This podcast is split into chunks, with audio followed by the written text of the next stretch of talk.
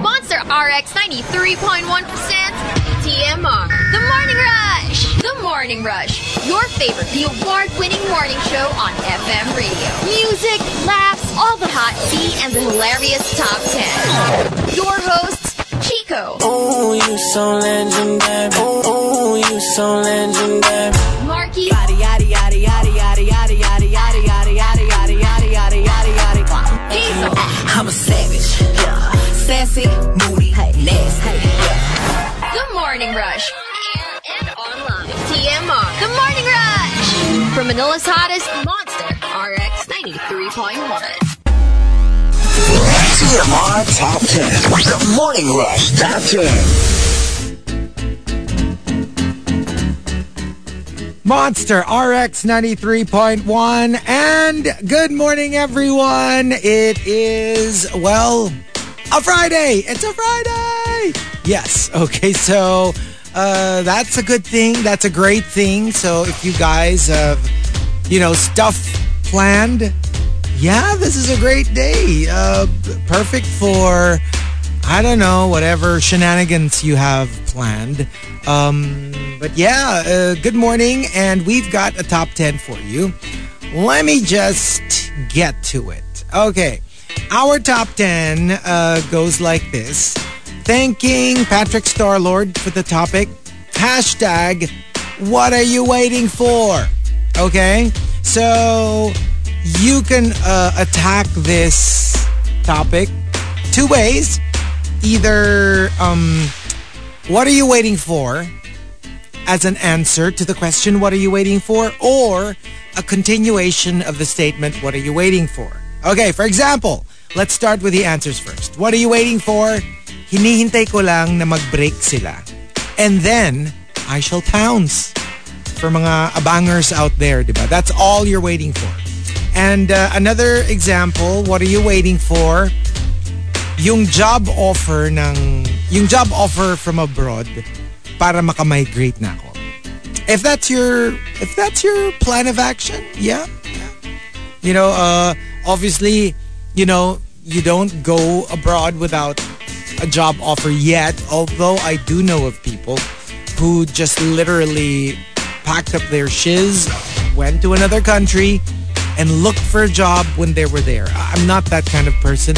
I'm not that brave. I'm not that in some in some people's opinions foolish to go abroad. Maybe if you've got like, you know, confidence for days and you just know that you're, you know, you're bound to get a job. It's not a matter of if, it's when. Yeah, then I guess you could do that. Um, it's not for everyone. Another example, what are you waiting for? Balita ko, malapit na daw i-lift yung TRO that you filed against me. Mm-mm. Okay. I don't know how that works.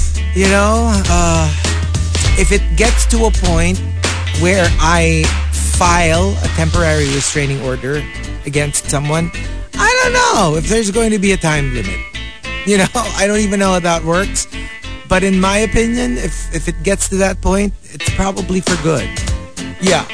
Well, it does say temporary. Obviously, may time limit, gets. But I'm just saying, I don't know if I'm going like like the, the restraining order to end. I would probably refile it again unless you really show me that, you know, whatever that was, whatever the reason was why I filed it is gone. I'd probably keep refiling it. Um, oh, ito na yung ano, ito na yung the entries that are more like a continuation of the statement, what are you waiting for? What are you waiting for? Ito na oh, nasa kama na ako, wearing only perfume and furry handcuffs. Okay. Okay, that that that sounds interesting. And uh, one last one last example. What are you waiting for? Pasko, pumuti ang uwak. Godot, for a star to fall. Medyo, medyo 80s yung, yung uh, cultural reference na yun. But yeah, if you get it, you get it. But there you go. That's what we're. Uh, that's what we are looking for today. What are you waiting for? Whether an answer to the question, what are you waiting for, or maybe a continuation of the statement, what are you waiting for? If you've got entries, go ahead and tweet us. Twitter.com slash RX931. Please include hashtag The Morning Rush and hashtag What Are You Waiting For in all your tweets. TMR Top 10. The Morning Rush Top 10.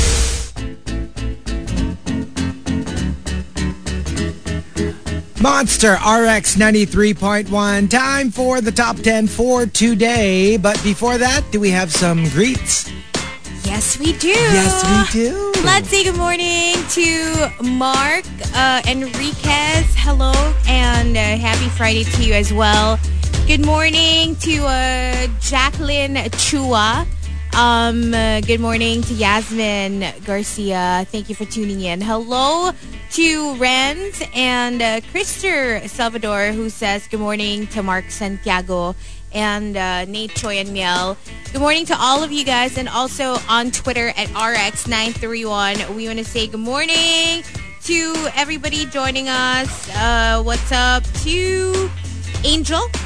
Hello. Hi to Juan Miguel, not Isidro. And hi to Melay Supergirl, Juice Blank, Archer, and to everybody else on Twitter. Hello. Thank you, thank you. And here we go. Let's jump into our first top 10 for today. Courtesy of Patrick Starlord. Thank you very much. Hashtag, what are you waiting for? So again, pwedeng answers to the question, what are you waiting for? Or alam mo yung mga kasunod na statement after you say, what are you waiting for? Ito na ako. Ah. Papaninig na nga ako sa'yo on air. So all you have to do is like give me the signal and like, There you go. yeah, you know. Kumbaga, show me the horse and I'll ride it.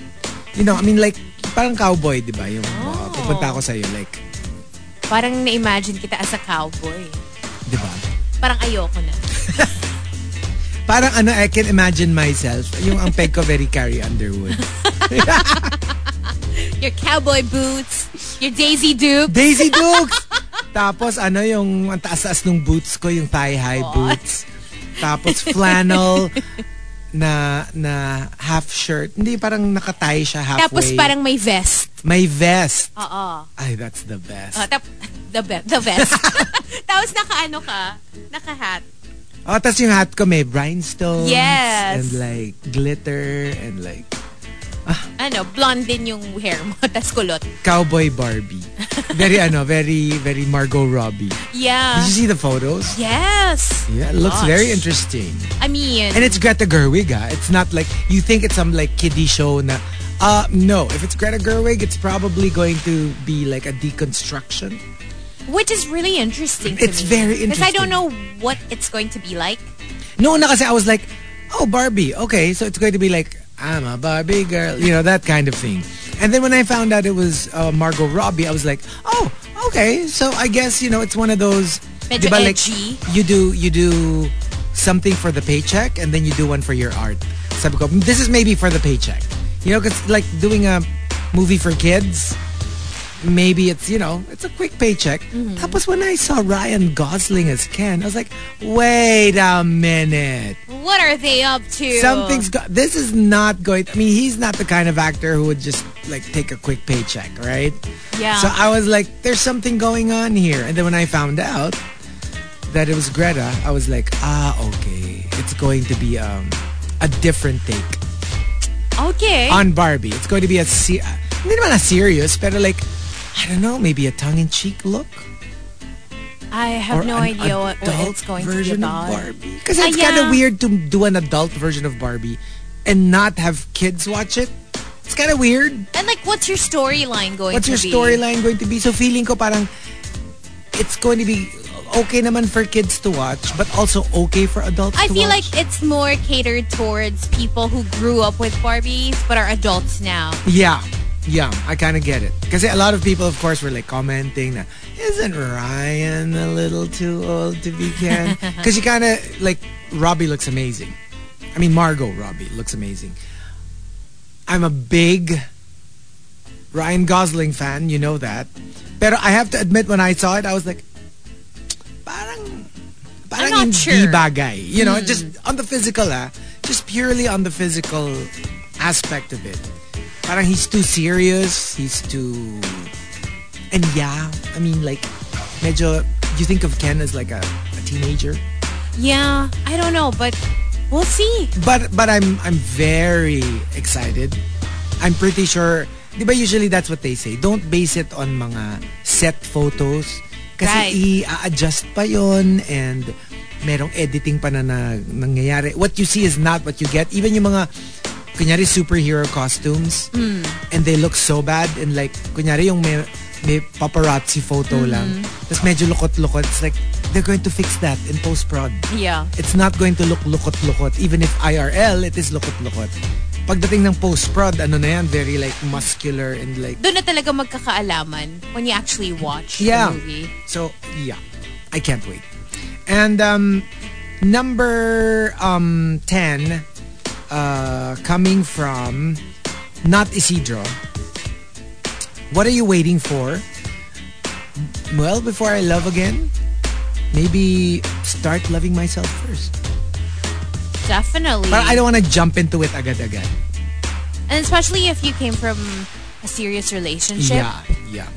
Whether long-term or super serious or medyo traumatic, yung parang like, akala mo talaga yun. Ah, For me ha, one of the probably most heartbreaking things, more than just breaking up, yung if you were really convinced that that was it, that you were going to spend the rest of your lives together. Yung, ah, kasi di ba there are people na, yeah, they're in a relationship, pero back of their head, there's that, well, there's always a, you know, who knows?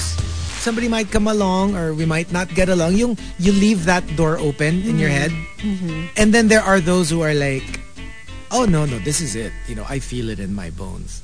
Tapos biglang, Ba't ka ba nananakit? di ba? Aga-aga, mapanakit ka eh. Is this my punishment? Medyo- may, may ano ba? May kurot ba? Stop it! Yun. Di ba? yeah. Kasi like some some breakups are bad. You know, they, maybe they cheated on you, maybe di ka nila pinaglaban. And yeah, of course, obviously that's that's heartbreaking. It's more when like it's like you were so sure. Tsaka doon lumalabas yung ano, doon lumalabas yung mga wala na, that's it, you know. I'm not gonna love again. Cause, cause that was it. That was my that was my one big shot, you know. If it didn't happen, I don't want it. Mga ganun. May mga tantrum ka na against the universe. Eh, nagtatantrum na ako ngayon. Hindi ako nagsasalita. Against the universe and you For bringing this up. bringing it up. And um, number nine, coming from the super malas guy. What are you waiting for? Hinihintay ko ang 12.01 para batiin siya ng happy birthday. Kahit di naman niya na-appreciate yung mga ganun. Go lang if if you want to do it, right? Sometimes you do it for you. Yeah. if- Gusto mo ikaw yung mauna eh. Tsaka if hindi benta sa kanila, so what? That's how you want to do it. Or it's your way of expressing to them that Yeah. they're special. Parang ano yan eh, kunyari, kunyari tayo magjowa. Tapos, ang love language mo, iba sa love language ko. Yes, there will be times when I will try to speak your love language. But for a lot of the time, you may not speak my love language, but that's how I'll express mine. Oo. Kaya Diba? kailangan 'di ba in relationships pinapag-usapan niyo yan. Like how you like to receive love and how you like to give love. Yeah. Para aware. Minsan, akala mo, di ba, yung, yung, yun nga, yung, kunyari, yung lagi ka inaasar, nagagalit ka, not knowing that baka ganun yung lambing nila. And that's their way of actually showing you that they love you. Kaya lang ganun talaga yung dinadaan nila sa biro, dinadaan nila sa, yung inaasar ka nila, they tease you. Di ba kids, they say, that's the first manifestation of crushes. Akala mo, binubuli ka nung boy na laging pinihila yung pigtails mo. And then, you realize he has a crush on you pala. That's why he was doing that. Yeah. Yeah. I remember that eh. Like, there was always this boy who would like, like, Pull your pigtails. no, like yung my, my bra straps. Yung, alam mo yung sinasnap nila na gano'n. And I'm like, stop it! You're so asar. Yeah, ganon, ganon. Ah. ano nga pangalan niya? I forgot the name eh. Parang, oh, uh, yeah. No, Noah? Noah Centineo?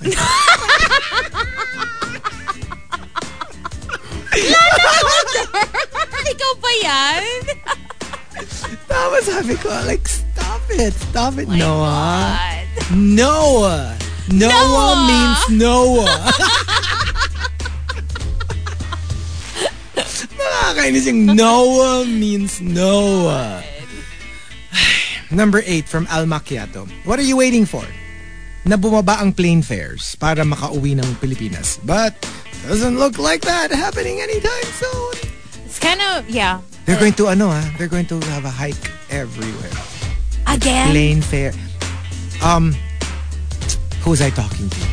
There is going to be an oh my barber. Like yesterday or today, parang there was another oil price That hike. sucks. Even like they hiked it up even higher. I was just telling you yesterday, you remember? Yeah. Um, I was checking out flights and I thought, hmm, parang mahal siya ngayon. Yep. And and they say it's gonna get this worse. Doesn't stop. It's going to get worse. Because we were just talking about it. Remember that, uh, like yung a lot of Grab drivers and jeepney drivers and taxi drivers are actually not going out. Hindi Mm. sila namamasada because Lugi. luging-lugi na eh. So, that's just one aspect of it. Actually. So can you imagine, like, kunyari, basic goods, for us to transport the vegetables from, let's say, I don't know, one province to another, it will take gas. And if gas became more expensive, of course, the produce would be sold at a higher price. Ah, it's a scary time. It is very scary. Very, very scary. And doesn't help if you're anxious. But yeah, it's very scary. Number seven, coming from Maxim De Winter. What are you waiting for? My visa. Kaya pag nakuha ko yan, humanda na kayong mga opa ko. Papunta na. OTW. Pero kasi, like, especially if with opas, because I'm very new to this. I'm very new to the culture and all that. There's also like, you know, I read a lot na you have to be very respectful. It's not like, let's say, American, European artists na you can just approach them on the street. Yung ang dami ko mga napapanood na yung, kunyari, bilang nilapitan nila yung K-drama star at the airport and all the fans are so angry. And they're like, why did you approach them? Why did you ask for a selfie? That's so disrespectful. Parang iba yung culture nila. So, if that's your thing, you like having your photo taken with with with your idols, with the stars. Parang ang hirap pag K-drama stars or K-pop stars yung Yeah. yung idols Yung iba nga kahit hindi ka pa magpa-selfie eh. Even if you just sneakily take a photo Yeah. from afar. Yes. Diba? like it gets called out. Na kunyari if it were I don't know Justin Bieber or The Weeknd, parang no big deal. Yeah. Kunyari you saw them eating at a, at a s- at a subway, like eating a sandwich. You can take a picture of them, right? As in, mas gusto pa nga nila siguro yun rather than bothering them during a meal, right? Pero yeah, like like the culture with K-drama, K-pop stars, parang iba. Well. So parang ang hirap nung nung ko- kunyari gusto mo like you'll go to Korea and then you'll wait backstage for like whatever or try to go where they're shooting. Parang baka fail din yun because they don't Well, like it. Siguro in your fantasy, hindi niya, he, he won't mind. Hindi, but what if you're like mala ano? Because because Maxim the Winter really does this. And she meets the, meets up with them, ha? Like she Well. actually got to meet some of them. Oh, there you go. Alam na niya yung galawan. So, Alam na niya yung galawan. Diba? May mga, siguro, Maybe there's a way to do it. there's, a, yeah, there's probably a way to do that it. na pag pinost mo, hindi ka mako-call out na inappropriate. I don't know how it works though. Oo, oo. Yeah. Oh, Baka, kunyari, eh, may MNG talaga or something. What's MNG? Meet and greet. Ah, well, yeah, yeah. Diba? Hindi, yun, yun. Because I remember when, remember when Hyun Bin got married to his like, uh, Chloe co-star. And then, parang they, I think they were at the airport. Tapos medyo they crowded over them. Tapos may mga nagpa-picture. Yun, yun, yun, yun yung the one that I really like. Ah, bawal pala yun. And yeah, they were a little pushy, pero alam mo yun, not like Tom Hanks levels na Na may natulak. na may natulak and all that. Yung parang like literally she just approached and asked for a selfie. And then my gosh, the comments were like, how could you do that? You know, you were so rude. And blah, blah, blah. You know what? I'll just take a selfie and not look at the comment. Hindi ko na lang ipopost. Or, or yun. Or ako ganon. Hindi ko ipopost. Yeah. Hindi, pero at the same time, kung sila idol mo, if that's how the commenters are, baka But- sila din, they might be upset with you. Pero kasi parang ano din na parang how are they to know na hindi ka hindi respectful yung pag pag-approach mo? Wala naman sila doon. How do they know? video yung pinost eh. Kumbaga, it's not, it's not just the selfie. Kasi naman incriminating naman yung pinost alam mo yung it was kunyari ikaw yung nagpa-selfie di ba? Ah. so ikaw may post ka na nag-selfie kayo I was also there but I videoed the entire thing from afar Oh. so huling-huli yung galawan mo like how you approached her how you parang ganon and apparently sa kanila parang you don't like if they're standing on a curb you don't just approach them and then say like can I have a selfie with you in Korea. But what if you see them somewhere else? Is it still the same? Are you still supposed to do that? I don't know I think they were not in Korea when that happened I think they were on their honeymoon Uh, I understand being respectful, but at the same time, they're not gods. You know what I mean? That like, they're just human beings as well. That like, is true. wag naman masyadong, minsan parang, what if yun nga, what if hindi, hindi yung example mo? Kunyari, respectful naman, pinost mo. I'm pretty sure, regardless of whether nakita nila how you approached or not, merong magko-comment na, ah, hindi dapat ganyan-ganyan. You know what I Right? mean? Yeah, parang, yeah, what yeah. if okay lang sa kanila? ba? oo no And what if hindi ka aware dun sa culture na yon? Yeah, that's true. 'Di ba? Parang it's just a little I just want to be called like a heathen. Alam mo yun? Yung, yung, ito ko like heathen. Tawagin pa akong dragon. Crouching tiger, heathen dragon! Nagtatago pala, no? Kaya ako heathen. Pero alam mo yung mapapaisip ka na parang, oo, sige, gets ko na siguro you, you know the culture because you're such a, a stan, so you're very protective of your idols. Pero ilang percent kaya doon yung naiinggit ka lang kasi hindi ikaw yung nakapagpa-picture at nakakita at nakalapit? True. I wonder. True too. Oo, no? Or yung kunyari ikaw, nakita mo, Hindi ka lumapit. Hindi ka lumapit because you wanted to respect them. But you also feel bad na hindi ka nakapagpa-picture. Right. Kaya pag nakakita ka na who does something differently, Ah. gagalit ka. Yeah. Because like, ako eh, tiniis ko na hindi magpa-picture. Eh, sorry ka. Dapat kayo din. I mean, as long as you're not rude in your approach, That's true.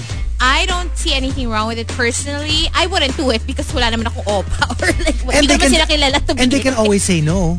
Yun nga, they can always say no, right? And if they say no, obviously you you're going to respect accept it. that. Oo. Yeah. Parang you also run the risk of getting rejected kasi when shoot you your shot. But, you know, yeah. Why don't you shoot your shot anyway? You know, I like I, I like thinking about this because I'm very hopeful.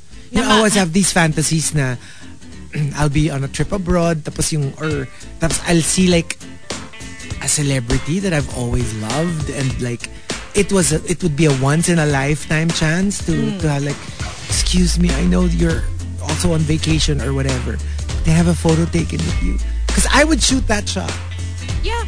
I would But very respectful. very respectful And, and and when I say very respectful yung approach mo, hindi lang with opas, but with like Yeah. all Yeah, yeah, celebrities in general Yep. that you encounter. Yep. Because at the end of the day, you're all humans, you know? We're all humans. You're all human. Parang hindi ko tinali parang sarili ka ko. kasama yun I'm a demon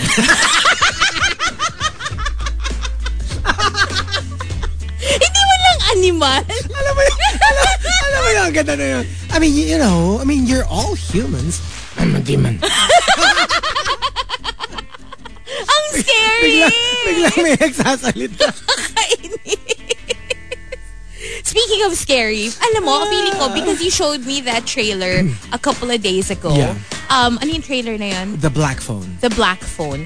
Meron tuloy na sa suggested YouTube videos ko na nag-play when I was at home, na nakakatakot na trailer. Smile. I don't know if you've seen it. Oh, no. Smile trailer. Smile 2022. You have to check it out after after Top 10. Natakot ako. Mag-isa ako. Tapos gabi na kasi. Tapos biglang, imagine mo lahat sila. Mahal nakasmile na weird, na nakakatakot. Alam mo, doon ko na-realize na as much, as beautiful as, you know, smiling is, there's actually, it's actually very scary. Because it can be sinister. Yun, napaka-sinister na. Because because nila. when people smile, it's not always for a good reason. It could be a a killer oh. Who like enjoys. It makes him happy to see his victims suffering. God. Ganun, ganun yung Diba? vibe. Sobrang sinister yung vibe nung trailer. Okay. Number six coming from Arabin. What are you waiting for?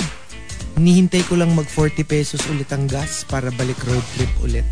Actually, nakakatawa yun because we already had our Aurora trip before the whole gas hike happened. so when we were on our way out, you know, like, yeah, our friend was saying like, ang ganda ng timing natin. No? Talaga kung kailan ang mahal-mahal ng gas tsaka tayo magro-road trip. And you could feel it. You could really feel like how expensive it is. Di ba dati pag road trip, that's the cheap alternative Yeah, instead to of like taking, a, plane. flight, right? Oo. And it's always like, wala akong budget eh. Tara road trip na lang tayo. Hmm. Oh my gosh. No, not anymore. Para ka na rin nag-book ng promo flight. Mahal na rin siya. Kasi magkano ba? Gets? Like, Yeah. I mean, obviously, we were four people. Three adults, one kid. Hindi, tsaka Obviously, kasi mas mahal pa rin ang plane. itong Pero, road trip nyo naman medyo malayo talaga. pero hindi na siya talaga yung significantly cheaper. Yeah, I can imagine. Oh my God. It's not good. It's not good. Mag-road, pag magro-road trip kayo, kailangan marami. Para at least Yun. marami mag-share. Maybe like a van Yeah. or like, I don't know. Number five from Queen of Deadma. What are you waiting for? Go for that promotion. Eh ano, kung may, marami pang mas senior sa'yo sa office, eh kung deserve mo naman instead of them. And if it's not part of the rules, kasi merong, may, minsan meron talagang promotion na Ito lang yung qualified. rules-based, di ba? But if it's not, and basically people will just say, ay, ang kapal, nag-vie siya for it. But eh, what if you think kabago-bago." you can do If you can do it, why the not? job, diba? And Yeah. you can do it well or better than the other candidates. And I know like of I know of cases where like kunyari it's a it's a position hindi naman siya isa lang but it's more like a level. Okay. Yung kunyari your employee and then uh, whatever and then supervisor and then manager and then supervisor. So kunyari mandami mo ng like higher batch and you all apply for the same position pero ikaw yung pinili. It's because probably because you're the Probably best you're- qualified. Yeah, ex- exactly. And your boss probably sees something in you. And no matter that the others are more senior than you, who's been there longer than you, that's not the point. It goes to the person that was most qualified. And, diba, kung sino yung perfect na suited, perfectly suited for the job. Yeah, exactly. Number four from Genshin Impacto. What are you waiting for? The day that you actually resign and finally get out of my life. Alam mo yung meron kang somebody in the office that you don't get along with. And it's not just yung naa-annoy ka sa kanila. Yung medyo, okay, there's this one K-drama that I was watching na, yung medyo obsession level na yung inis mo sa kanya. Okay. Like Yung like- every day, hindi mo maalis sa isip mo kung gaano ka kainis na inis. like pag nagiinuman sila, the the friends and family are already like, but pa, why can't you stop talking about her? You're so angry with her. You're so annoyed with her. But you won't stop talking about her. And yun nga yung point niya na parang, eh kasi nakakainis eh. She's making my life miserable. And Wait, like, mauuwi ba to sa in love pala siya? hindi, hindi. Ah, okay. No, no, no. Not at all. Nakakainis talaga yung character. Pero gets, yung, yung parang, when it's that level, them resigning would feel like an emancipation of sorts.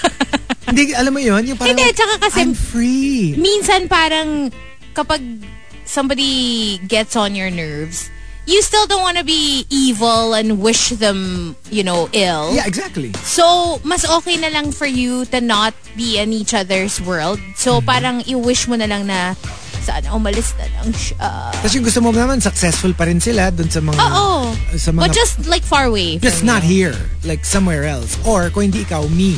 So, na nanonood ka, may naalala ka? Wala naman. Wala naman masyado. Ah. Oo.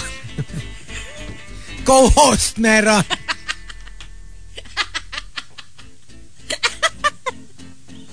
Yon. Ano, ah, gusto mo? Co-host, gusto mo? Number three. Tsaka napaka, napaka maldita ng tawa. Meron talaga, napaka kontrabida ng tawa eh. Number three from Jerkasaur Obob. What are you waiting for? Hinihintay ko lang magka-zombie apocalypse para magamit ko lahat ng skills na pinapractice ko. Alam mo, as tempting as that sounds, na parang, nako, parang it's ang fun. Kasi like, you know, in the shows that, especially if you're such a fan of A those fan shows, of those shows. feeling ko, lahat na skills mo, parang, at some point, hindi na rin mag-work. And because we've... kasi you don't know what what to expect. Yeah. Hindi mo alam kung anong klaseng zombie yun. Hindi tsaka ganun eh. Because we've never experienced a zombie apocalypse. Yeah. Ang dami mong undefined. And marami kang possible na false information. False like for information, example, yeah. siguro common uh, thinking na you have to shoot them in the head or Yeah. hit them in the head sa para that's how they'll die.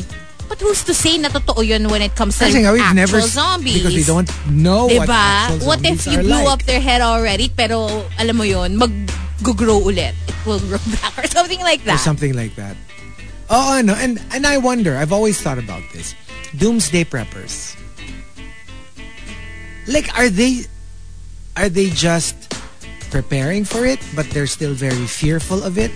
Or, yun nga eh, is there a part of them that's thinking, you're all making fun of me?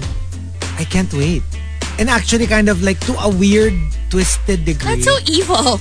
Parang they they yearn for it. It's like, I can't wait for all of you to die. No, no naman, but more like to be proven right. Gets? Yung parang, Tapos because, kakatok-katok kayo ngayon dito sa bunker kasi hingi kayo ng pagkain. tapos, you know, sisilong kayo sa zombie-proof, nuclear bomb-proof Oh bahay ko. God. Pero gets, yung parang, is there a part of them that secretly wishes that, you know, that I the don't know. apocalypse rolls along and, I- you know, they'll be proven right? I don't know about that. I think they dread it. At least, if, if I remember correctly, kasi pinapanood ko yan before. Doomsday Preppers. Doomsday Preppers. Um, but for me, it's, uh, I think for them, it's more like a case of the inevitable. It's not so much na wini-wish nila na mangyari na, but. I think they're convinced that it will happen. Because remember, meron ding cases ng, for example, bushfires. Mm. Tapos later on, malalaman nila, it was started by a fireman. That's wild. It's, it's, it's a little twisted. There, there were cases. Because firemen, that, that guy or whoever, parang feels like that's their purpose, to save people. But if there are no fires, then what is their existence for? oh my God. So para meron siyang That's hero twisted. complex. It's so twisted. Para siyang may hero complex na I have to save you. But how can I save you if walang catastrophe? So I have to create the catastrophe so that I can save you and be the hero. Okay, that's really sick. Yep. I mean, you can't say, what if you can't save them all? Exactly. Diba? Exactly. Pero 'di ba like it was a, it was such a twisted plot twist when it Yeah. when it came out na and I don't know whatever happened to that case if they they should like And- put him in jail or something. Diba dun mo talaga marirealize na the human mind can be so twisted. It's really twisted. Yeah. Number two from Archer Aguilar. What are you waiting for? Life is too short to spend it with the wrong person. I'm at a point in my life where I feel like just do what you want. Just do what Yeah. makes you happy. Yeah. At saka alam mo yung minsan kasi, it's, it's a matter of like, ang dami niyan eh, yung feeling mo, yun na lang, yun na yun, yun na lang yung magkakagusto sa'yo, or you've just, sayang yung time that you've spent together, or um, there's another reason why you can't let go of that person even if feeling mo maling-mali na siya for you. Yeah. Pero yeah, it's like, but is this it? Are you going to spend the rest of your life with the wrong person? That's tough. Uh, I think, Be- yeah. Minsan better pa nga talaga na mag-isa ka na lang eh. Kesa Yeah. to be with the Uh, 'cause wrong person. Saan ka mas magiging miserable? Yung you're by yourself, you do whatever you want, or you're with someone and you're spending like your life with that person, pero And you're miserable. puno ka ng hate, puno Yeah. ka ng galit, you're always fighting or you're not speaking to each other and you feel na para kang na, na weigh down nung kasama mo or tied down ka sa kanila na wala kang kawala? Your your heart is filled with with poot. Poot? Poot. Poot! with poot. Charlie Poot. Charlie Poot. Nakita niyo yun? May nag, nag-tweet sa atin, nakita niyo? Nakamukha daw Nakamukha ni ni Marky, Marky. si Charlie Poot. Wag ganun. You know what? Ganon. I Pero never- dun sa photo, I- parang yes, I see it. I never thought of it ever. Pero nung nakita ko rin yung photo, napaisip ako na parang nga, Pero- ano to, from Jaja to Charlie real quick. Pero for, from that photo mainly. Kasi I, I yeah. saw the other photos, parang hindi naman. I don't see it in all Maybe, photos. maybe there's May just like angulo an angle or something. Yeah. Or may, may ginagawa si Charlie sa face niya na like, when he squints a little maybe, na nagiging Maybe, similar. maybe. Yeah. Mm, Kaya nga sabi ko, naku, wag ganun. Diyos ko, mahi- ma- uh, this is gonna be messy. As if hindi pa messy enough. As if it's not messy enough. And the top, what is, uh, what are you waiting for? Comes from Juice Blank. Juice Blank says, What are you waiting for? Ang matapos na ang Mercury retrograde para makapag-decide na ako kung anong gagawin ko sa buhay ko. True. You know, even if a lot of people don't believe in stuff like that, parang, alam mo minsan parang, you just don't want to make major decisions. Yeah. Yung parang, even if you don't blame it. For example, ako, I don't blame it for stuff that goes wrong. Na parang, ah, kasi Mercury, ano, Mercury is in Mercury, retrograde. So, kaya nangyayari itong mga to. No, because I think shiz happens naman any time of the year, diba? To everybody. Kami But, yeah. hindi ako gagawa ng like yung major decision, contract signing, Yun. magpapatayo ng something, kung pasok pa siya dun sa parang mga ganong date. Because, for me, wala namang mawawala if you if you move it. Kami kasi, we do follow it, pero yung we don't obsess over it, like it's not one of those like, you refuse to do anything during Mercury retrograde. But we do avoid like contract signing, renovation, Anything buying major. gadgets. Yeah. Yun. Just True. those. I mean, kasi meron tao naman na, iba, there is a there is such a thing naman as taking it a little too far. Diba? Yung Masyado ka namang nagkulong ka na lang sa kwarto kasi ayaw mo nang gumo- gumalaw. Hindi naman ganon. Pero PBH, yeah, we do follow it. I remember the the recent one that ended, yung May to June. Oh. Uh, we were supposed to sign a contract. And then we were like, can we do it like after June? Ah? Oh, ganun lang. I mean, like, it's not like we're not going to sign. Yeah. Let's just sign after a month. Yeah. G. G Kung na wala namang harm Wala, na saka wala madudulot. namang, wala namang rush. Oo. Hindi naman urgent. Why don't we just like, yeah, pagpaliban na lang natin. But there you go. The top 10. What are you waiting for? If you've got entries, go ahead and tweet us. Twitter.com slash RX931. Please include hashtag The Morning Rush and hashtag What are you waiting for in all your tweets. TMR Top 10. The Morning Rush Top 10.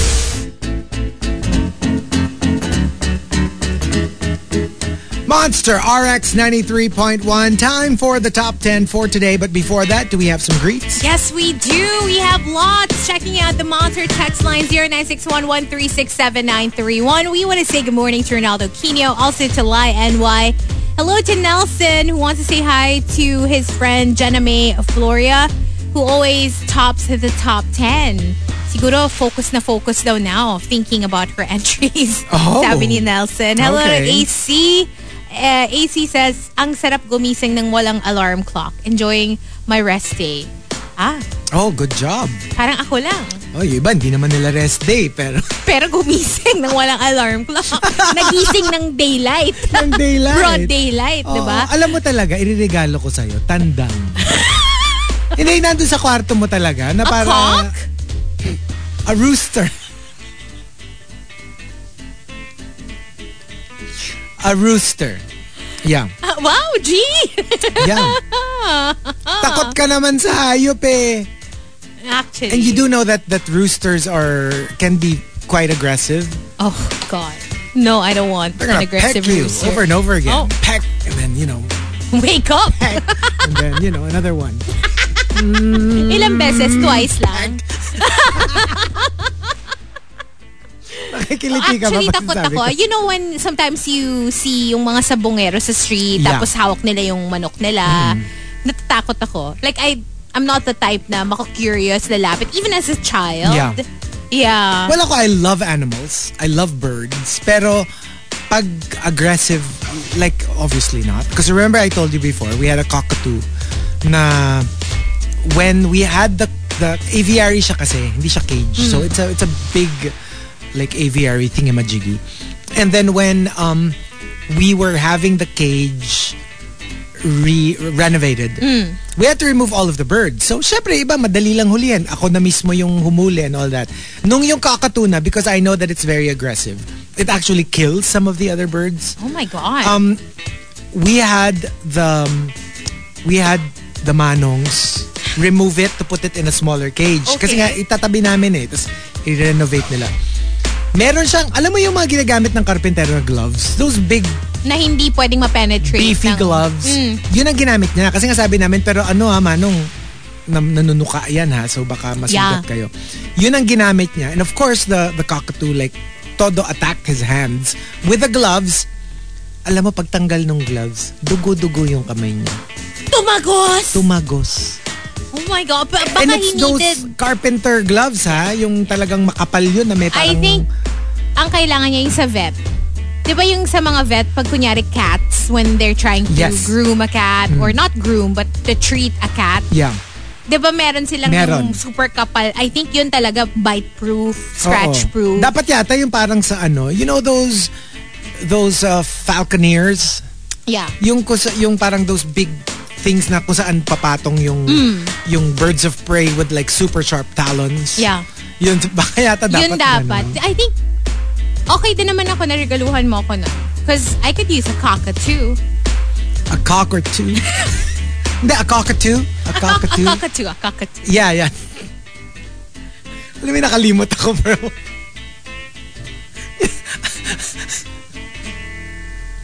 I was trying to be Yung subtle, medyo bara-bara, okay. eh, no? Let's just go with that. I'll take two. I'll take two. Cockatoo. Oo. Two cockatoos. Lord. Okay, Okay. sige. Ah, good morning to Edward. I don't mind. Nagulat ako. Ako din. Honest, honest. Nagulat ako. ka ni Marky for like a second. Nagulat ako, Uh, hello to Harold Kim, to Reggie Marquez. Good morning, Ria, and good morning to Mara. Thank you for tuning in. All right, we've got our top 10 for today, courtesy of Patrick Starlord. Thank you, Patrick. What are you waiting for? Let's start off at number 10 from Jerkasor Obob. What are you waiting for? Magkaroon ng slot sa passport appointment. Ilang buwan na ako naghihintay ng slot. Wala pa rin. You know, ako din. Remember how like I had to, very recently, I had to hmm. renew my passport. Yeah. And si ba- syempre si Baby Whale yung taga set ko ng appointment. And for the longest time wala. Tapos nag-ano siya kasi nag nag what do you call that? Register for notification na pag merong biglang nag-available, Yeah. papadalan ka ng text. Okay. So biglang pinadalan siya ng text. Sabi niya, oh, may nagbukas Robinson's Magnolia but you know, let's register now. Eh, matagal yung proseso. Hindi ka basta-basta makaka-register. Hmm. You have to give na yung details mo, your full name, address. Okay. Basically, parang biodata na yung ipapadala mo. And then you click send. Okay. And only then will you find out if umabot ka. Alam mo, we got the last slot oh, parang ano lang siya eh. Parang like super konti lang. Like 300 oh for the God. entire Philippines. Or basta for that, for that burst, yun lang yung pwede na i-entertain nila for that day. And one day lang, parang ganun. Basta ganun, maano lang. And I got in. Oh my so, God. I Si- feel for you, Jerkasor. So, si Baby Whale din ba nag-renew? Hindi. Ah, ikaw lang talaga. niya eh. And di ba nga, we were talking about like, pag pwede na, let's go somewhere. Kahit Bali or Bangkok or Japan or Singapore. Yun yung mga, yung somewhere near. Next time, pag kailangan nyo ni Baby Whale ng slot, sabihan nyo ako. Ah, mm lalo na pag cheap, cheap slot. Hindi, yung alam mo yung mga hindi masyado malaki yung babayaran. hindi kasi, Hindi, di ba? Kasi merong expensive slots and then merong cheap slots. So, Wild, yun- meron din. Meron din. Meron din. yung wild yung papunta doon kasi malayo yung yung site. Uy, pero wag ka mapili ah. Kung ano yung maibigay sa yung slot, kunin mo. I mean, no to slot shaming. Kaya nga eh, oo, 'di ba?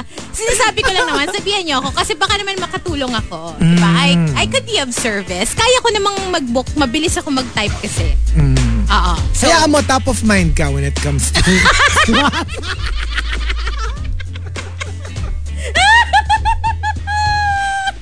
Top of mind ka. Pag, I'm flattered.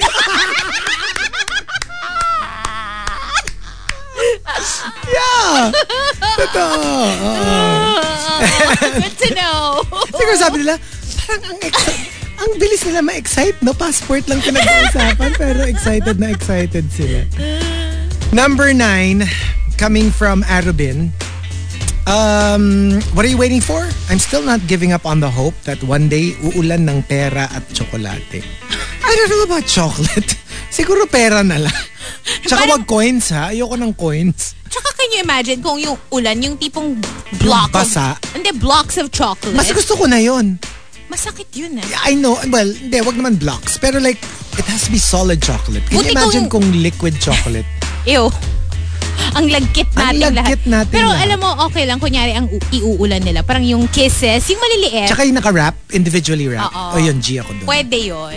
Yeah, But yeah. money, can you imagine? Ay, hello. Like pag umulan ng Gosh. 500 and 1,000 peso Ay, bills. see you there. Oh my God. May dala-dala kaming balde. Alam mo yan? Lord.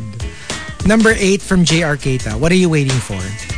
Yung sabihin ni Jowa na, it's a prank. After niya sabihin na nakikipag-break na siya sa akin. Oh. But it never happened. Alam, ito yung mga blind side. Yung you never saw it coming. Yung akala mo, like, oh, this has got to be a joke. Because where's this coming from? We're, we're doing great. Very, ano, very, give me a reason. Yung Pink and uh, si Fun Guy. Fun. Fun. Hindi, di ba solo lang? Just the guy. Nate Ruse. Nate Ruse. Yeah. Parang, parang yung isa, completely oblivious. Yung isa, nagbe-breakdown na, na parang, this is it, you know, goodbye. Tapos yung isa is like, what are you talking about? We're doing, we're doing Ayun pa yung fine. song? I never actually paid Yeah, that's the attention song. to the lyrics. Kaya siya nakakatuwa eh. Kasi parang like. Just give me a pero- reason. Just a little bit's enough. Yeah. Something, something. Yung isa talaga nandun na siya sa, nas, nandun sa breaking point na siya, si Pink. Tapos si Nate, yung parang like? What? Do you mean we're, what do you mean we're breaking up? Like, what's going on? oh, yung yung pala yun. Oo. Kaya nakakatawa eh. Kasi parang it's so unique. Have you ever been ambushed like that? Feeling ko ako yung nang aambush. Sabi ka talaga. This happened to me with my girlfriend. So, like, yeah, that was, I guess that's why she was upset. Because it's like, where is this coming from? Weren't we like doing We were great? okay, right? We were okay. And then I was like, No, you were okay. I have my reason. I'm not okay. I'm not. I tried. I but haven't been okay for a while. Yeah, Um, yeah. Th- it, that's that's pretty tough actually, to be on the yung, receiving end. kahit yung isa ko rin, yung, I, I would say my first legit relationship, it was also an ambush. Oh. I mean, I'm, I'm, I'm not proud of it. But yeah, like, feeling ko rin, feeling niya, okay na okay kami. And then I just sprung out of nowhere and said, you know what? This is not it for me. Um, yung the time that I felt ambushed by breakup, it wasn't because feeling ko okay na okay kami. Because I knew that we were, we hit a rough patch. Right. And we were having problems. Siguro, it was already like, uh, I would say mga two to three weeks na medyo, because something happened na Okay. parang that kind of, kind of, um, made it bad. Okay. But I thought we could move past it. Yung parang it's it's surmountable naman. I just couldn't believe that it was it was like so big for him na Parang point of no return na pala point sa of kanya. no return na pala siya. Sa'yo, Or- kala mo maayos pa. Cause I, yeah, oo. I just didn't see it coming. I never thought na parang it would end. Actually, yun yun eh. Again, we go back to the classic, the script song. It just don't break even. Yeah. Yeah. So, not just the actual effect ha. Kasi di ba yung, yung break even kasi parang it don't break even. Nag-break tayo. Magkaiba but yung ikaw okay ka. Ako Oo. hindi. Pero there's also the it don't break even. Like, ikaw alis na alis ka na. Ako parang, ha, di pa maayos pa to? Pwede rin ganon. Yeah. Yeah. Hi, number six from uh seven from Impacto from Genshin Impacto. What are you waiting for? Di mo naman ako tinanong kung kailan ako free para mag-guest ulit sa show ninyo. Eh, alam mo naman, mo na kasi. alam mo naman laging bukas ang pintuan ng TMR para sa iyo. Bukang buka. So, so well, alam mo- certain hosts. certain hosts mas buka than others. than others.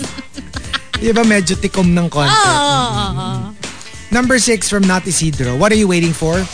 2.30 a.m. Para makatulog na. Kasi 3 a.m. daw lalabas si Boogeyman. That's according to my daughter. Ang cute naman. Sana, 'di ba? Kaso minsan ako, the more that I try to sleep before 3, ganyan din ako eh. Because I, I don't wanna be like, kung kailan alas 3, tsaka Yes. ako nag-drift off to sleep. Minsan, the more that I dread it, the more na hindi ako makatulog. Tapos yun, nakikita ko na na, oh, 3 o'clock na. Doon ka dadak, dadakipin eh. Walang mandadakip. Pag yung ano ka. Walang mandadakip. Gusto mo pa akong takutin. Kasi pag nag-aagaw tulog ka, doon din yung agaw buhay. Doon sila nag-aabang. Ah, gusto mo talaga yung mga mga 8 na ako papasok sa Monday, no? Doon sila Gusto nag-aabang. talaga mga 4 na ako makakatulog. Doon sila nag-aabang. Oo. Stop! Yeah.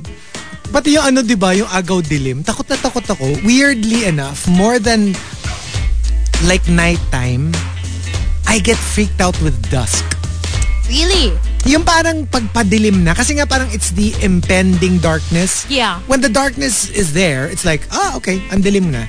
But when it's like papadilim, like it was bright just a couple of minutes ago, but now it's getting dark, yeah, that's where I kind of like, "Ew, like, let's go home now.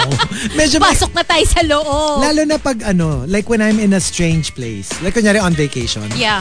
There's really this weird thing for me na pag gabi na, oh yan, let's let's sleep on the beach. Let's watch the moon. I'm fine. Pero pag yung padilim, para meron akong, pwede pasok muna tayo. Pag okay. Labas na lang ulit tayo. Pag madilim na. Oo. Oo, parang ganun. Pag fully madilim. I don't know. There's something about dusk that kind of like panics me, Really? scares me. Oh, that's interesting. Yeah, not sunset ha. Kasi pag sunset, di ba yung, ooh, that's pretty. Oo. Yung alam mo yung parang, bala lang, papadilim na. A little past sunset. May, no, maybe because growing up, there's always that, hala, dumidilim na, uwi umuwi ka na. Oo. Parang ganon, I guess. I Ah. carried it over and I kind of, maybe like at- associated it with like evil or... Oh my God. No, I don't know. I don't know. It's a thing. Okay. Yeah, kaya for me, more than like being sad, it's more that, yung parang, basta gusto ko maliwanag or madilim. Ayoko yung nag-aagaw. Sa bagay, no, Dilim. TBH, bihira din ako na nasa labas na, yung nawu-witness ko yan. Na Yung from, pagdilim, oo. From liwanag to dilim. Usually, like you said, pag gabi ko lalabas, gabi na ako lalabas. Yes. Madilim na. So, Yes. I have no problem you're prepared. with that either. Oo.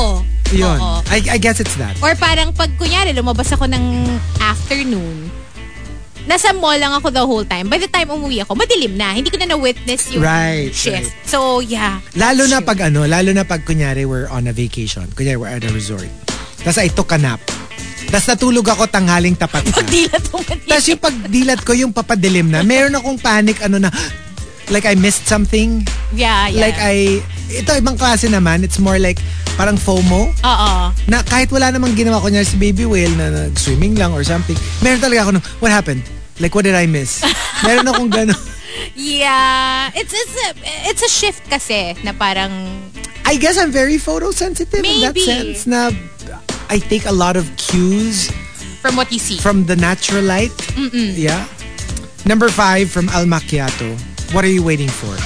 I gave these conditions to my husband.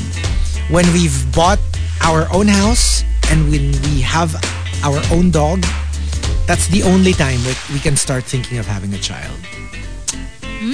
Yung parang kung medyo nag, nag, nag iipon pa tayo, wag muna. Kasi I don't want to have to think about money when we already have a kid. That's pretty major. That's pretty and major. also, you know, not to not to discourage you, pero I know of some cases na ganyan, na they waited. By the time they were ready to have kids, it was very, very difficult. It was difficult na. So, it's sometimes ganun. Siguro, kaya nga yung iba, di ba, if you have the money for it, yung parang pa-harvest ka na ng eggs and then That's just true. just store it tapos or have it stored at least when you do decide to have kids when you're ready safety na 'di ba parang nandun na You're right. yeah Pero is it a thing now? Is it readily available here in the Philippines? mahal but it is I believe it's available it's In- just very expensive Is it separate or is it in a hospital? Or is it a I separate think there's like of a thing? bank like a Parang uh, something oo no? parang egg bank And sperm bank. Pero I grabe yung ang mahal naman. Parang wal- parang I think like na-encounter. parang ang rental ata nun parang over 100 as a year or something like that. Like it's very very expensive. Wow. And that's ano pa, ha, that's just the rental for the storage pero iba pa yung harvesting. procedure. Oo. So it, it costs a lot of money but if you have the budget for it and if you feel like at some point down the line gugustuhin mong magkaroon, parang yeah, more and Right, more women are are doing it, I think. Wow, grabe yung advances natin in science. Right? Right? Hindi, pero grabe din yung advances ng society. Because at least parang people are now more open to the option na parang, you know, hindi naman sure if I want one, but just in case I Just want one. Just in case. And di na naman kawalan if Para you, no regrets. If you decide na alam mo, let's, let's skip it all together. That's also fine. I mean, if you have the budget for it, go Yeah. ahead. Number uh, four from Yogon. What are you waiting for? For you to pop the question. I've been waiting to say yes the moment I met. Oh, wow. But well, that's so romantic. or how about you, Pop's question? That's also becoming more and more common. Hmm. Kasi 'di ba parang like, yeah, society. You know, sometimes like especially with the whole male female thingamajig, you know, there's still the whole I I know I know a lot of women who don't have a problem proposing to their men, but it's the men who might have like I wanted to do this. I wanted to propose to you. I don't know how I feel about being proposed to. Gets yung I don't think women have a problem with it. I think it's more of the men. Ah. Kasi parang yung parang like couldn't you have like I would propose to you just wait for it. Well, it took you so long. diba? Pag ganun, sabihin mo na. Pero ang bagal mo I eh. know, I know, but yeah. I don't know. Kasi parang they feel like they were robbed of that ano and they probably would have wanted that they did the proposal.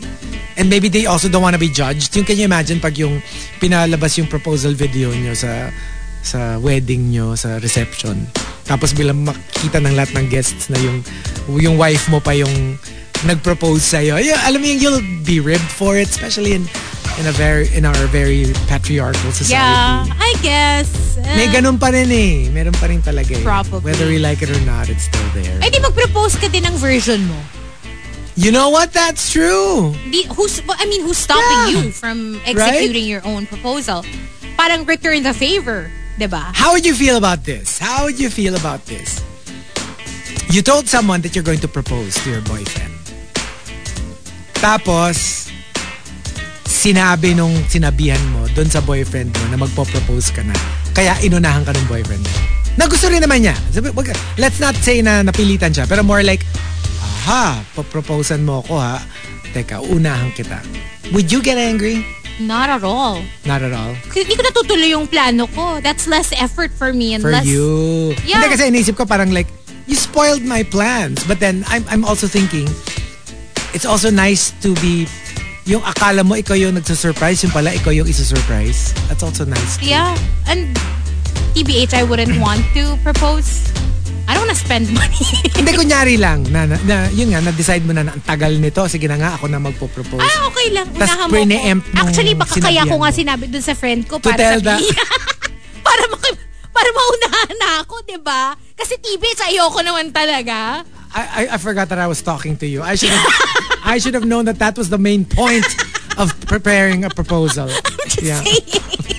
If I, you know, That would be your plan. Uh, please, uh-uh. That Spare me all the trouble. Remember, this is the same woman who would tell their friends that she has a crush on someone para tutoksohin siya pag nandyan si crush, crush tapos magpo-protest siya na, ito talaga, bakit mo sinasabing crush ko yan? Stop it! Ew!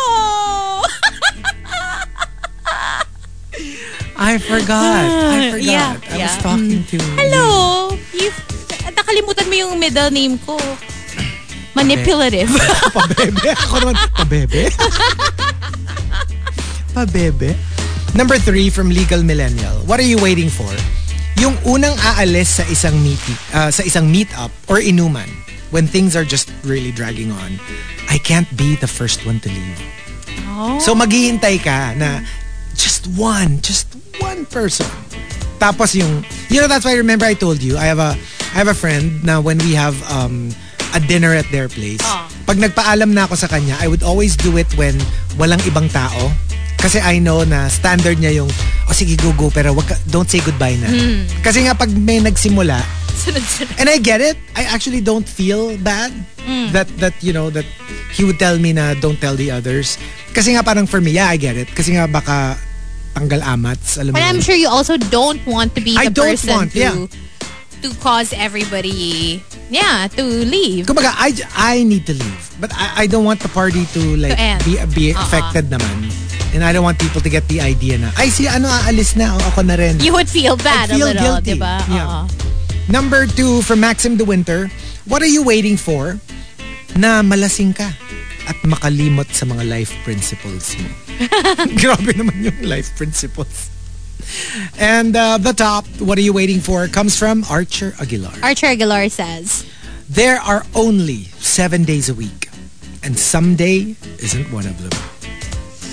Ah, give, give me a specific day. Yeah, the- like even yung mga when it comes to your dreams, your goals, alam mo yung mag-ano ka na, you know what, someday I'll I'll take up you know, culinary lessons or whatever, whatever it is that you've always wanted to do. Don't say someday. Like give it a date. Diba we talked about this with your with your Palawan? Yes. you were the type na laging someday, Someday. someday, someday. And until, you know, Baby Whale Yeah. was like, Here's a lot. let's go! Let's buy it. And then tsaka ganun, ganun kami ha. Before we found our um, property, like malagi siya mag-ano na, oh, what about this? Like I would always say, oh, someday I would love to have like a beach property, blah, blah, blah. Tapos lagi siya magsasuggest, oh, look, look at this one I saw in ano, Dumaguete. And I was like, eh, walang ano. Oh, what about this in Cebu? Eh, kasi masyadong ganito. Yeah, alam mo yung, Ah. I would always find a way to to like to postpone it. postpone it. Pag nandyan na, medyo cold feet. Oo. Yeah. But yeah, totoo yan eh. It's until you actually make that decision and take that leap of faith, Yes. it's not gonna happen. And Yeah. totoo yun, you need somebody to like kind of like push you a little bit. Or kahit walang somebody, that you have to tell yourself na pag nandyan na, go na. Wag na yung, wag na yung Huwag ka na dilly-dallying. magpatumpik-tumpik pa. I know, right? Don't make tumpik-tumpik. Don't make tumpik. Don't tumpik when opportunity knocks. Yes. Yeah. exactly. right? And uh, we have two more batches of our top 10. What are you waiting for? But when we come back, we will be on Facebook Live. Ooh, and Twitch TV and YouTube live as well. So uh, we'll see you guys there. But for now, enjoy more music right here on the Morning Rush. Chico and Hazel with you all the way till 10. We still have TMR Watch List coming up in a few. Only here on Monster RX 93.1. Good morning. TMR Top 10. The Morning Rush Top 10.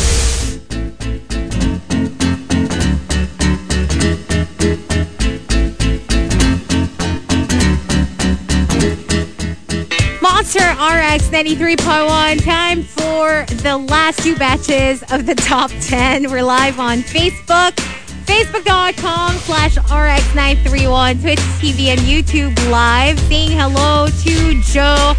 Also, what's up to Miggy and Martin? Hello, good morning, Cindy. Happy Pride Month to you, too. Um, hello to Super James and Ria. Good morning to everybody um, on Twitter as well. Like Simply Ned who says, lakas maka-feeling teens ng TV series na yan. Yung The Summer I Turned Pretty. Promise, may enjoy ni Chico. Oh, okay. Hello Okay. to uh, Babap13 who sent us a photo of her cat. Good morning on the way to work with Yoongi. Named after Oh, yeah. Um, from BTS. Sabi niya, behaved siya ngayon while listening to you guys. Aww. Oh. Cute. Hello to uh, Kiko Man Machine and to Coco Hernandez. Uh, I heard an Oprah interview of a kid who was raised by doomsday preppers. After Y2K, they felt cheated because they prepared too much for it. Oh, see, I told you. Di ba merong ganun kasi na, yung you feel like disappointed? Parang di naman nangyari. I mean, ready, like ready na kami, ganon. I'm sure happy din naman sila because like the, the world didn't end but gets, you kind of feel, rem- remember marami tayong ganyan lagi. Yung there will always be like, they will give a date as to when the world ends. Oo. And then when they don't, when the world doesn't, parang they release statements na I made an appeal to God and He listened and you know that kind of Parang like, sila single-handedly responsible for it yeah, not happening. yeah. What's up to Archer and uh, Melai Supergirl? Good morning to the Jedi Master as well. Hello. Hello. So here we go. We've got our top 10 uh, for today, courtesy of Patrick Starlord. As always, thank you.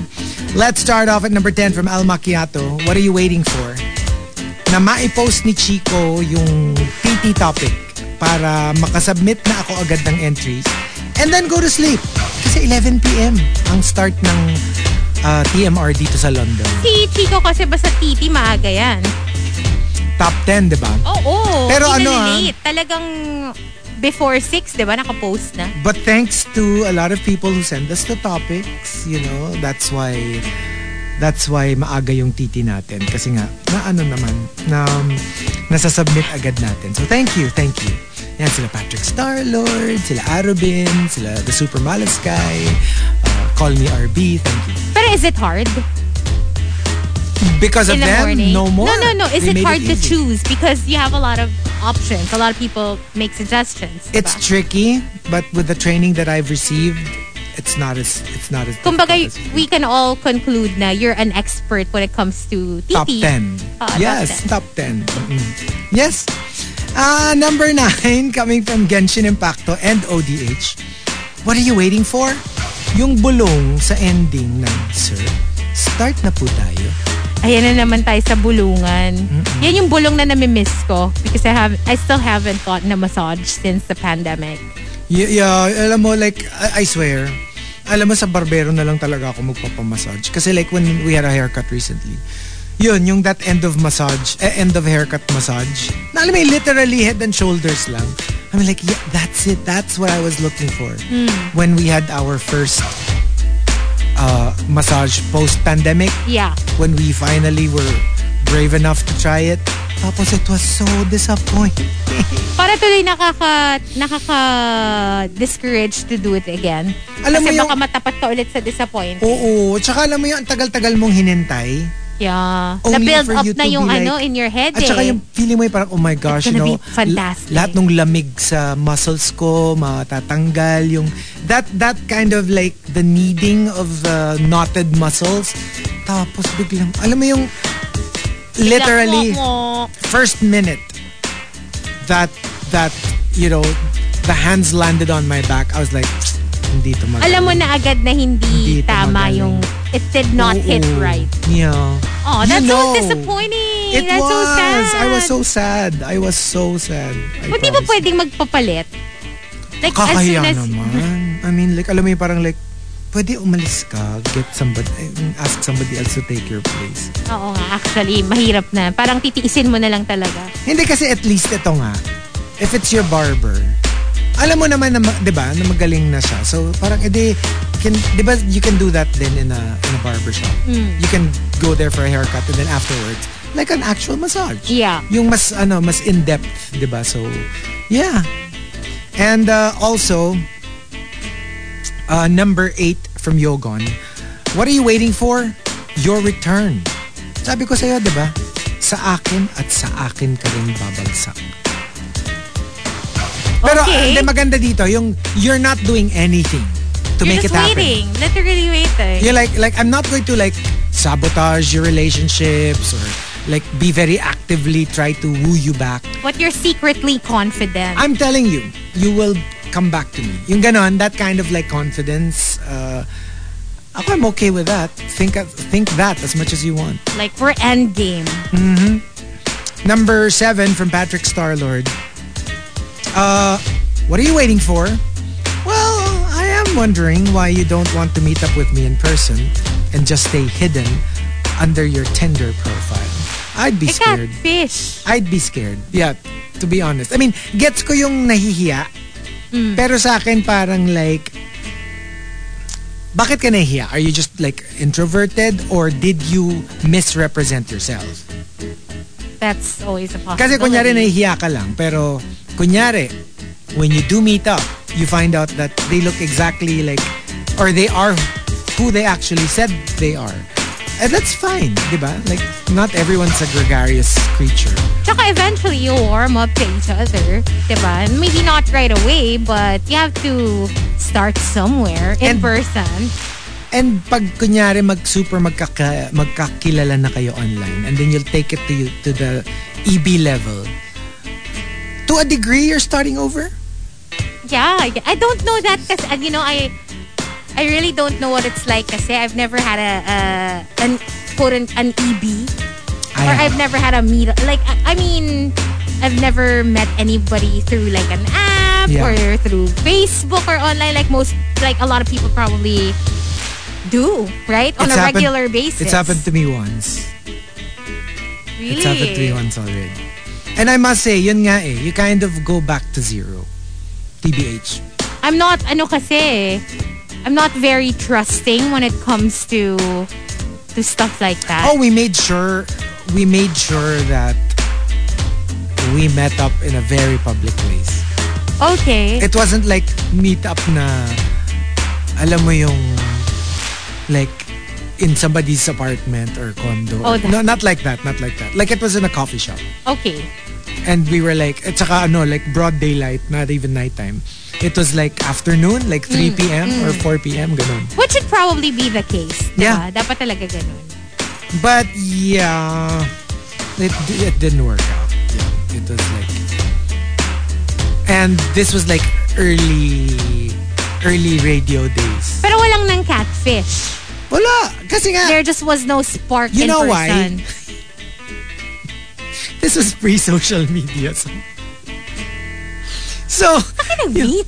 Pen pal? email. You know, let's face it, it is like basically a pen pal. We were writing to each other, pero email. So medyo bago-bago ng konti. Pero Very Meg Ryan? very ano, you got Tom mail. Hanks? Oh my gosh, yeah, you got mail. But Sino minus ka? the Tom Hanks o Meg Ryan? Do we work together? Do we even work together? Do you even know my name? sorry, Meg. I'm so sorry. I swear, I'm so offended. Do I look like a Tom Hanks? Do I look like a Tom Hanks to you? Ah, grabe. Umayos ka. ah. Sorry, Umayos Meg. ka. Sorry, Meg. Okay, Oo. okay.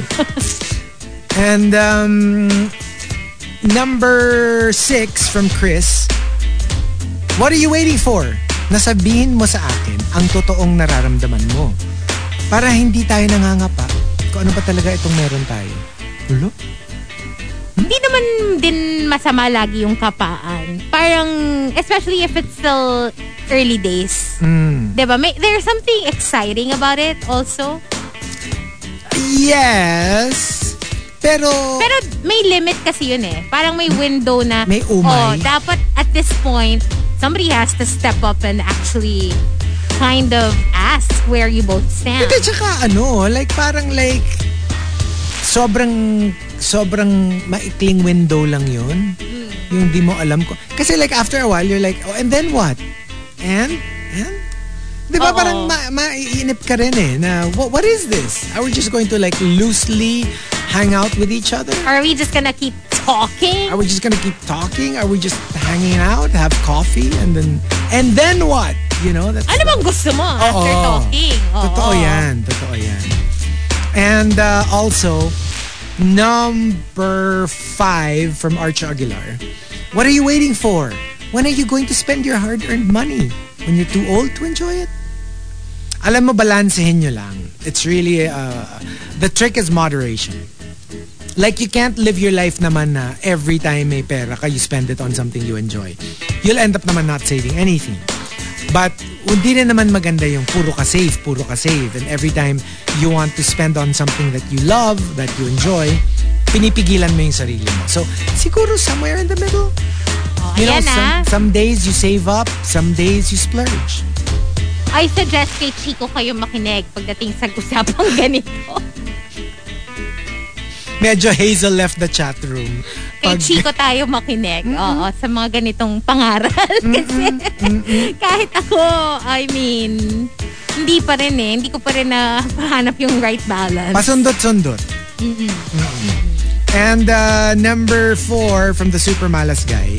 What are you waiting for? The day when the government announces no face mask is required. But you know what? Because there's a lot of talk. Uh, actually, QC is now under moderate level. So, well, it, yeah, I have na siya. been seeing also some acquaintances who got it Yeah. recently. yeah, kami rin. So, yeah, now it- I'm also a little more frening about it because of what I've been seeing on my feed and what people are saying. Ana parang guys, you know, again, if you don't have to go anywhere, if you don't really have to, maybe you shouldn't. Not right now. um a lot of people take this this piece of information with a grain of salt.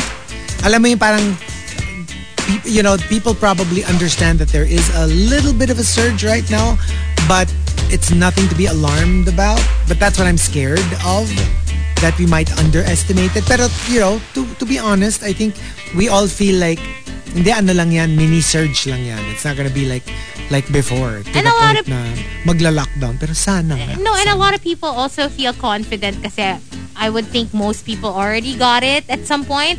And parang people feel na, you know, we know how to deal with it. We're vaccinated. So, we're gonna be okay. Yeah. But then again, you know, medyo, if you can avoid that danger, please do. You know because what? we still don't know what's... And also, di ba may reports of like the new variants of Omicron Yes. being more like the Delta and Alpha variant as opposed to, di ba yung original Omicron parang medyo, Very mild. yon very mild eh. Pero they're saying na yung sub-variants, medyo mas malala than the Omicron that we had previously. Alam mo yung nakakabwisit? May variants na nga. May sub-variants. Like sub-variants. Meron na nga tayong Delta, may Omicron. Alpha. Tapos meron pa tayong sub-variant ng Omicron, sub-variant ng Delta. I Like, know. Just be careful. Alam mo, same, Casey was saying, um, I will always use face mask, even if when it's no longer required. Me too. Sames. Me too. Sames here. Uh, number three from Jerkasaur Obob. This is, I had to Google. As a poly couple, what are you waiting for? We're waiting for a unicorn. Ba I already told you what a unicorn I know, but I is? forgot. I forgot. So a unicorn is someone that's willing to be the third. Not just. Or like someone willing to make a guest appearance. You know, you know the the full uh, Definition? of a unicorn What? is. It's basically. It's basically um. Wait, wait, wait. Basta it's a, it's a woman who will be in a quote-unquote relationship, will hook up na lang pala, will hook up with a straight male and a bisexual woman who are together. Oh. Gets? Because like, obviously, they have they both have to find her attractive. So the guy has to be straight and the girl has to be bisexual. Because obviously if they're together, she also has to be she also has to like being with guys, right? Because she has a husband or a boyfriend. Hindi ba pwedeng, let's say, a male or female who is willing to get together with a bi couple. Kunyari, pareho silang bi. Kasi supposedly the reason it's called the unicorn, it's the rarest variant of the possible combinations. Kasi, Like it's it's going to be so rare to find like a couple where the guy is straight, the woman is bisexual, and they would like go for a girl who would like both. Parang of all the possible like thruples. Pe- Pero ano pala, tas another one is that they don't want anything more than, Than- a hookup. ah, na parang, yun nga, parang guest appearance lang. They're not, yeah, they're not looking for a relationship. That's why it's called a unicorn. Parang of all the possible combinations, they say that is the rarest of all. Kaya siya unicorn. I can feel my horn growing.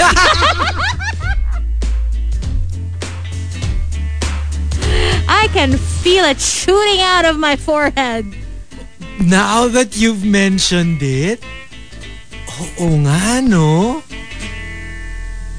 It depends. It depends on on what they look like. Oh, hindi, kunyari, Carl Tough Love and Madonna. Hello. Hello. Yeah. I will give the performance of my life. Oo nga. Nga. Like, I promise you. Okay, Oh my god. Oh my god. oh, diba? Woo.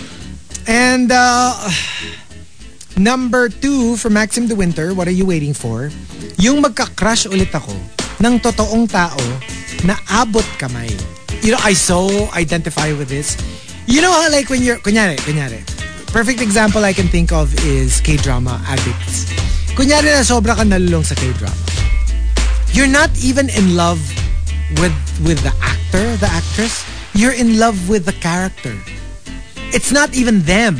It's the character that they play. Mm. So hello, how will that be good for you? Because you're in love with somebody who doesn't even exist. It's a written part. Oh, step further. Siguro let's say we can cure you of that. So ang crush mo na, yung actor. But then, hello, this is like a Hollywood star, you know, like but Korean version. What makes you think you have, you have a chance? So you have to wean yourself from one, fake identities or characters lang in movies and TV shows. Second, from celebrities. Kasi your chances are close to nil when it comes to celebrities. You have to go back to reality. So you have to go back to reality. And we're talking office mate, yung dinedate sa'yo ng kapatid mo, kapitbahay nyo. I mean, people who are within your reach. And, you know, if you're serious about wanting to be in a relationship, medyo you have to... Kasi ang hirap pag yung ano mo, ang, ang criteria mo, opa. My gosh, good luck. Number one, the opas don't really exist. Two, if you're talking about the actors, good luck then. It's like wanting to be with, I don't know, Gong Yu or, you know, I mean, good luck. Eh kung ang criteria mo, drag race queens. Double good luck, di ba? Tapos, if you're a girl, Wala. Wala. wala talaga. And um, the top, what are you waiting for, comes from J. Arcata. JR Keita says, What are you waiting for? Yung time na I'm no longer chasing my dreams and already genuinely happy with what I have. Tapos pasarap na lang talaga sa buhay. Ooh. 'Di ba? Yung parang like to to finally relax kasi all our lives we're always chasing after dreams. Uh chasing to fulfill our goals. So it's work. It's it's a lot of a lot of work to make your dreams come true. So parang yeah, I, I kind of get it. Ang sarap nung time na dadating na, you know what, I'm good. Not that you don't dream anymore, pero alam mo yung hindi na ganon ka gung-ho. Yeah. Na if it happens, it happens. But you're just there to enjoy. Kaya minsan talaga wish ko bigla na lang, alam mo yun, bigla na lang akong matalisod. Tapos pagtingin ko, it's like a pot of gold. Yeah. Yeah. Or lotto. Or something Diba? like that. Something na like parang, that. wow, I can stop. Like, you know, I can just do whatever the hell I want. Exactly. Hindi na nakadepend yung buhay mo with what you earn. Exactly. And uh, so there you go. Um, we will be playing a couple of songs first in the RX booth, but we will stay on Facebook Live and we will be back with our final batch. Only here on the Morning Rush with Chico and Hazel on the Monster. Good morning. TMR Top 10. The Morning Rush Top 10. Monster RX 93.1. Time for the top 10 for Uh, today. can I make bawi my answer? Hindi pala Parmesan yung favorite cheese ko. Hmm. Upon um, thinking, mas gusto ko ng uh, soft cheeses. So, Brie? Brie or Camembert. Mm-hmm. Yeah. Uh, sige, because like, okay, for those who didn't join us on Facebook Live, which you should really, we were playing a game. Uh, well, not so much game. Ask Hazel. We weren't able to finish it. There were still a lot of uh, questions, but we weren't able to give you the best question of all. From Miguel Villon, Ask Hazel, F. Mary Kill, Chico Marky Cecil. Mary Chico, F. Marky Kill Cecil. Sana nakikinig si Cecil. Sana nakikinig si Cecil. Okay, so here we go.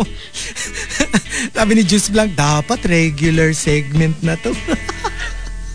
here we go. Um, thanking Patrick Starlord for the topic. What are you waiting for?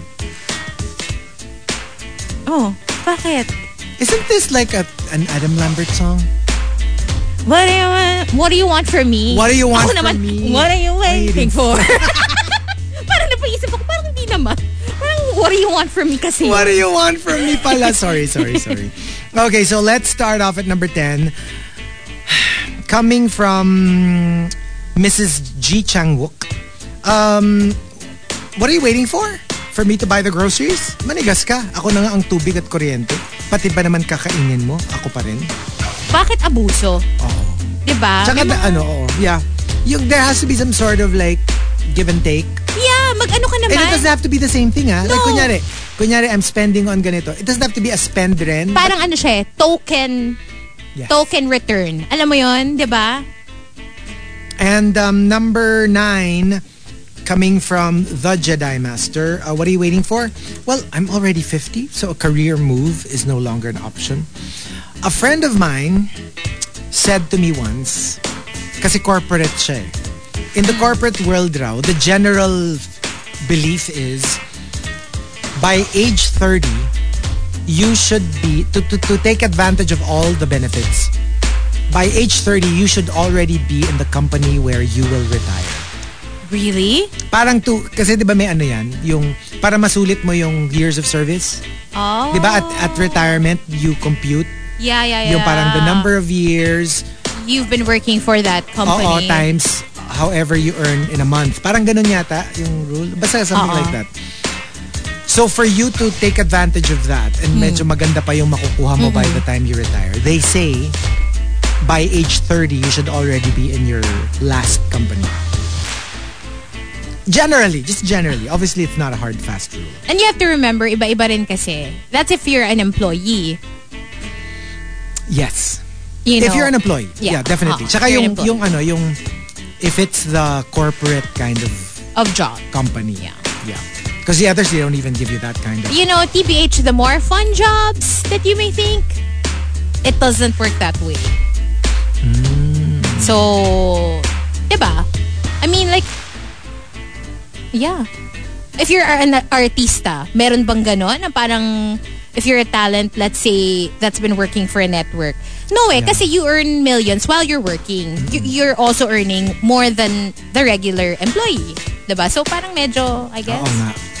that's Tsaka ano ah, like, justification. many, mon- many companies don't even follow that the whole offer. computation. computation. Oo. Ah, oo nga. You're, you're lucky kung may ganun. And uh, number eight, coming from Caprius. What are you waiting for? The moment that that our virtual kisses will turn to real ones. LDR for almost three years. I don't, parang I dread being in a relationship like that only because I dread the awkwardness of like seeing each other for the first I- time I kinda after not it. seeing each other for so long and I like whatever. Or even more, kung hindi pa talaga kayo nagkikita ever. Diba? Oh, Kunyari, even- you, oh, you met yeah. online or something like that and your whole relationship was purely online. Can you just imagine how awkward that I mean, I'm sure some people hindi naman awkward. But personally, I would be so awkward. Well, that's true. Uh, ako kasi I can't imagine that whole... Hello, ako nga nagkita lang kami nung, kunyari kami nung ex ko, nagkita lang kami three days ago. The next date namin, awkward ako within the first few minutes eh. Yeah. I don't know, I'm just personally like that. Parang it, para akong engine, kailangan mo munang painitin. no, before I warm up to you. You know what I mean? Kailangan i-start mo muna. I-rev mo ng konti, apak-apakan mo. Before you drive it. Oo. Before you Before ride you... it. Step on me. Step on me! Step on me, Jungkook.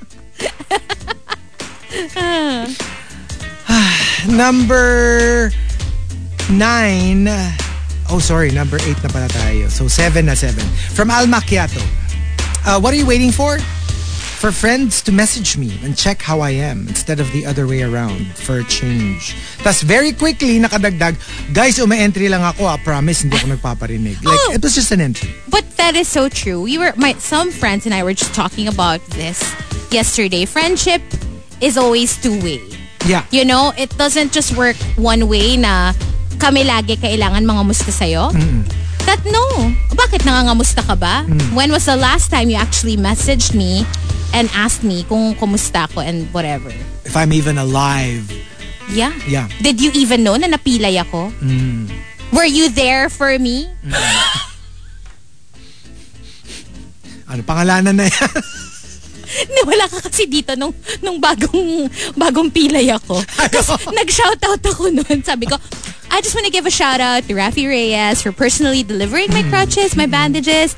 Also shout out to my bestie Hannah who came by and like her husband, they were like they brought they they bought groceries for me, they delivered it. Um, Marky, thank you also because you know I know you looked for crutches for me, you couldn't find them, but it's a thought that counts because I will remember those that were there for me in my time of need. Sabi ni Marky, bakit parang Bakit may banta? parang pagbabanta? Yung parang Alam mo, alam mo, ako nga, sabi ko kay Baby Wit, nasa Aurora tayo. Bumalik tayo para tulungan natin si Hazel. parang natakot ka sa ba- pagbabanta ko. Natakot ako sa pagbabanta eh. Umuwi na tayo. Tanong natin, baka kailangan niya ng... Kailangan niya ng kung ano. Ah, buti ka may excuse ka kasi nasa Aurora ka nga eh. Meron ka kasing ano eh, diba? Medyo Naka-leave ka eh. So, nine hours yung drive. Oo, excuse ka naman, excuse ka. Pero I'm talking about people na walang excuse. May pagbabanta. No, no, but TBH, uh, you know, of course, I'm just kidding. Yeah. But I will. I. I mean, I do remember who actually messaged and Yeah. who said, "Oh, if is there anything I can do Yeah. for you?" Hello, Nina. Uh, Nina, my friend. She was one of those. Si Nina, who actually messaged me. Parang, can I do anything? Um, that's very sweet. So, Especially the one, especially hindi mo the... expect. not just, but uh, and also depending on the hindi gets like depending also on the on the reason. Yeah. Like for example nga, this is like mobility issues. Like literally, you Oo. cannot move. Yeah. So medyo even without you saying that you will need help, Yeah. it's a given. As Hmm. opposed to kunyari, LBM. Alam nga namang, you need any help? You need toilet paper? You need me to Hindi, pero deliver? gets, gets. Uh-uh. You know what I mean? Yeah, like, yeah, like yeah. there are certain things na parang, let's face it, even if somebody is, let's say, you know, um, indisposed, you know that they'll be fine. Yeah. They just need to rest. Yeah. They just need, kunyari, fever, flu. You know what I mean? Yeah. Pero pag kunyari, yeah, something like you literally can't even move from the bed to the bathroom. Yes. Yun yung medyo kukumustahin mo talaga na. Kailangan ka ba? "Ah, Oo. I'm sure you need help. So, is there anything I can do? Yeah, Diba? I, I That forgot. Hello to my friend Happy. She also helped me. Okay. Ikaw naman, meron ka namang ano, meron kang contribution. Let's not, ano, let's not forget. Oh. Di ba nga, tinitingnan ka na ni Manong Card kasi you're the one that's been picking up our calls. Okay, FYI. FYI. For the past few days, ever since Hazel got got injured, Ever since you got back. ever since I got back, usually A- Hazel is the one who gets the coffee downstairs. Or Marky. Pag dumating, or Marky. So, for the first time, ako yung kumuha. Tapos, I, I noticed, one of our most long-time guards here, parang, Was giving you a had this- funny look? uh, Just giving me this funny look. I mean, usually it's like, okay, it's you. Hi, sir. Morning. Ito parang merong, alam mo yung, sa Tagalog, nangungusap. yung mga mata ni Yung mga mata niya na parang like, may, pa- parang may gustong sabihin si Manong eh. And I told Hazel about it. I was like, alam mo si Manong, parang siguro nagtataka siya ba't ako yung bumababa para kumuha. Na parang, aba, ang prinsesa? Nakaupo sa tasa. Hindi na nakaupo sa tasa. Oo. Bumaba na. Tapos kanina, we had a breakthrough. Hindi niya napigilan. Sabi niya, sir, kayo na ba yung kukuha ng Sana sinabi mo, don't get used to it. Don't get comfortable seeing me. May pilay lang kasi. Oo. Araw-araw Tsaka yung isa nagpapadala. naka-leave. Araw-araw nagpapadala ako ng physical therapist para makalakad na siya.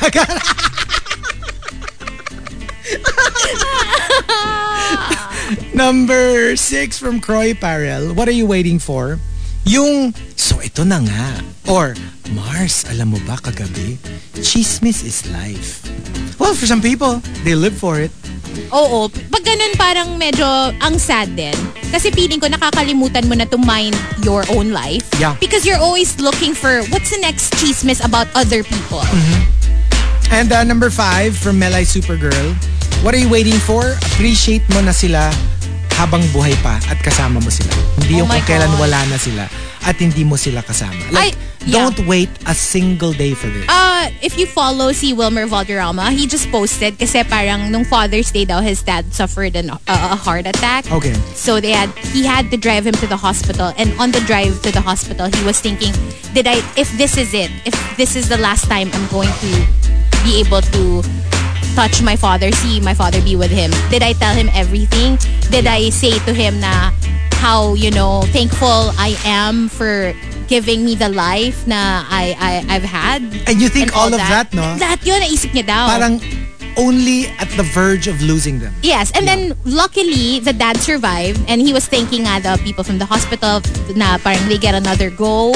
And then he was like at the end of the post, yung caption niya parang so for those of you um, who have your loved ones still, please make sure to let them know everything that you want to tell them because you know life's too short. Yeah. You never know when they're gonna be taken from you. And then number four from Archa Aguilar. Uh, what are you waiting for? Just one chance for my crush to get to know me. And hopefully they like what they see. Di ba yung ano mo? Kasi like obviously if they're, if they're your crush, you already know what you like about them. Yeah.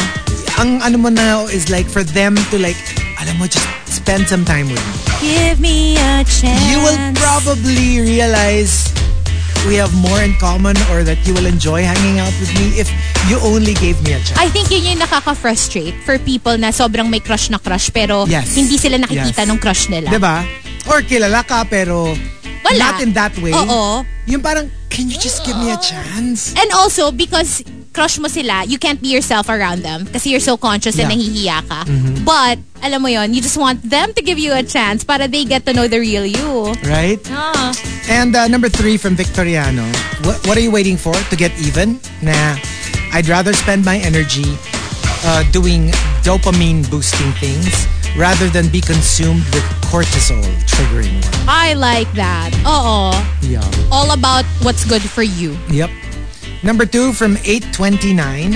What are you waiting for? To finally fully live my life without thinking of others and just think of what I really want to be with my life. go where I want to go, do whatever I want to do. Usually mga ganito, it's not that you're selfish or that you don't care about other people. Minsan it's because all your life, that's all you ever did. Yeah, nakakapagod din Nakakapagod. responsibilities. I can imagine. And then sometimes you're just like, can I be selfish for once? Yeah. Can I just think of what I want? And it's not like you're going to do it forever. Hindi man siya unli. Pero like, give me this space yeah. to just go for what I want.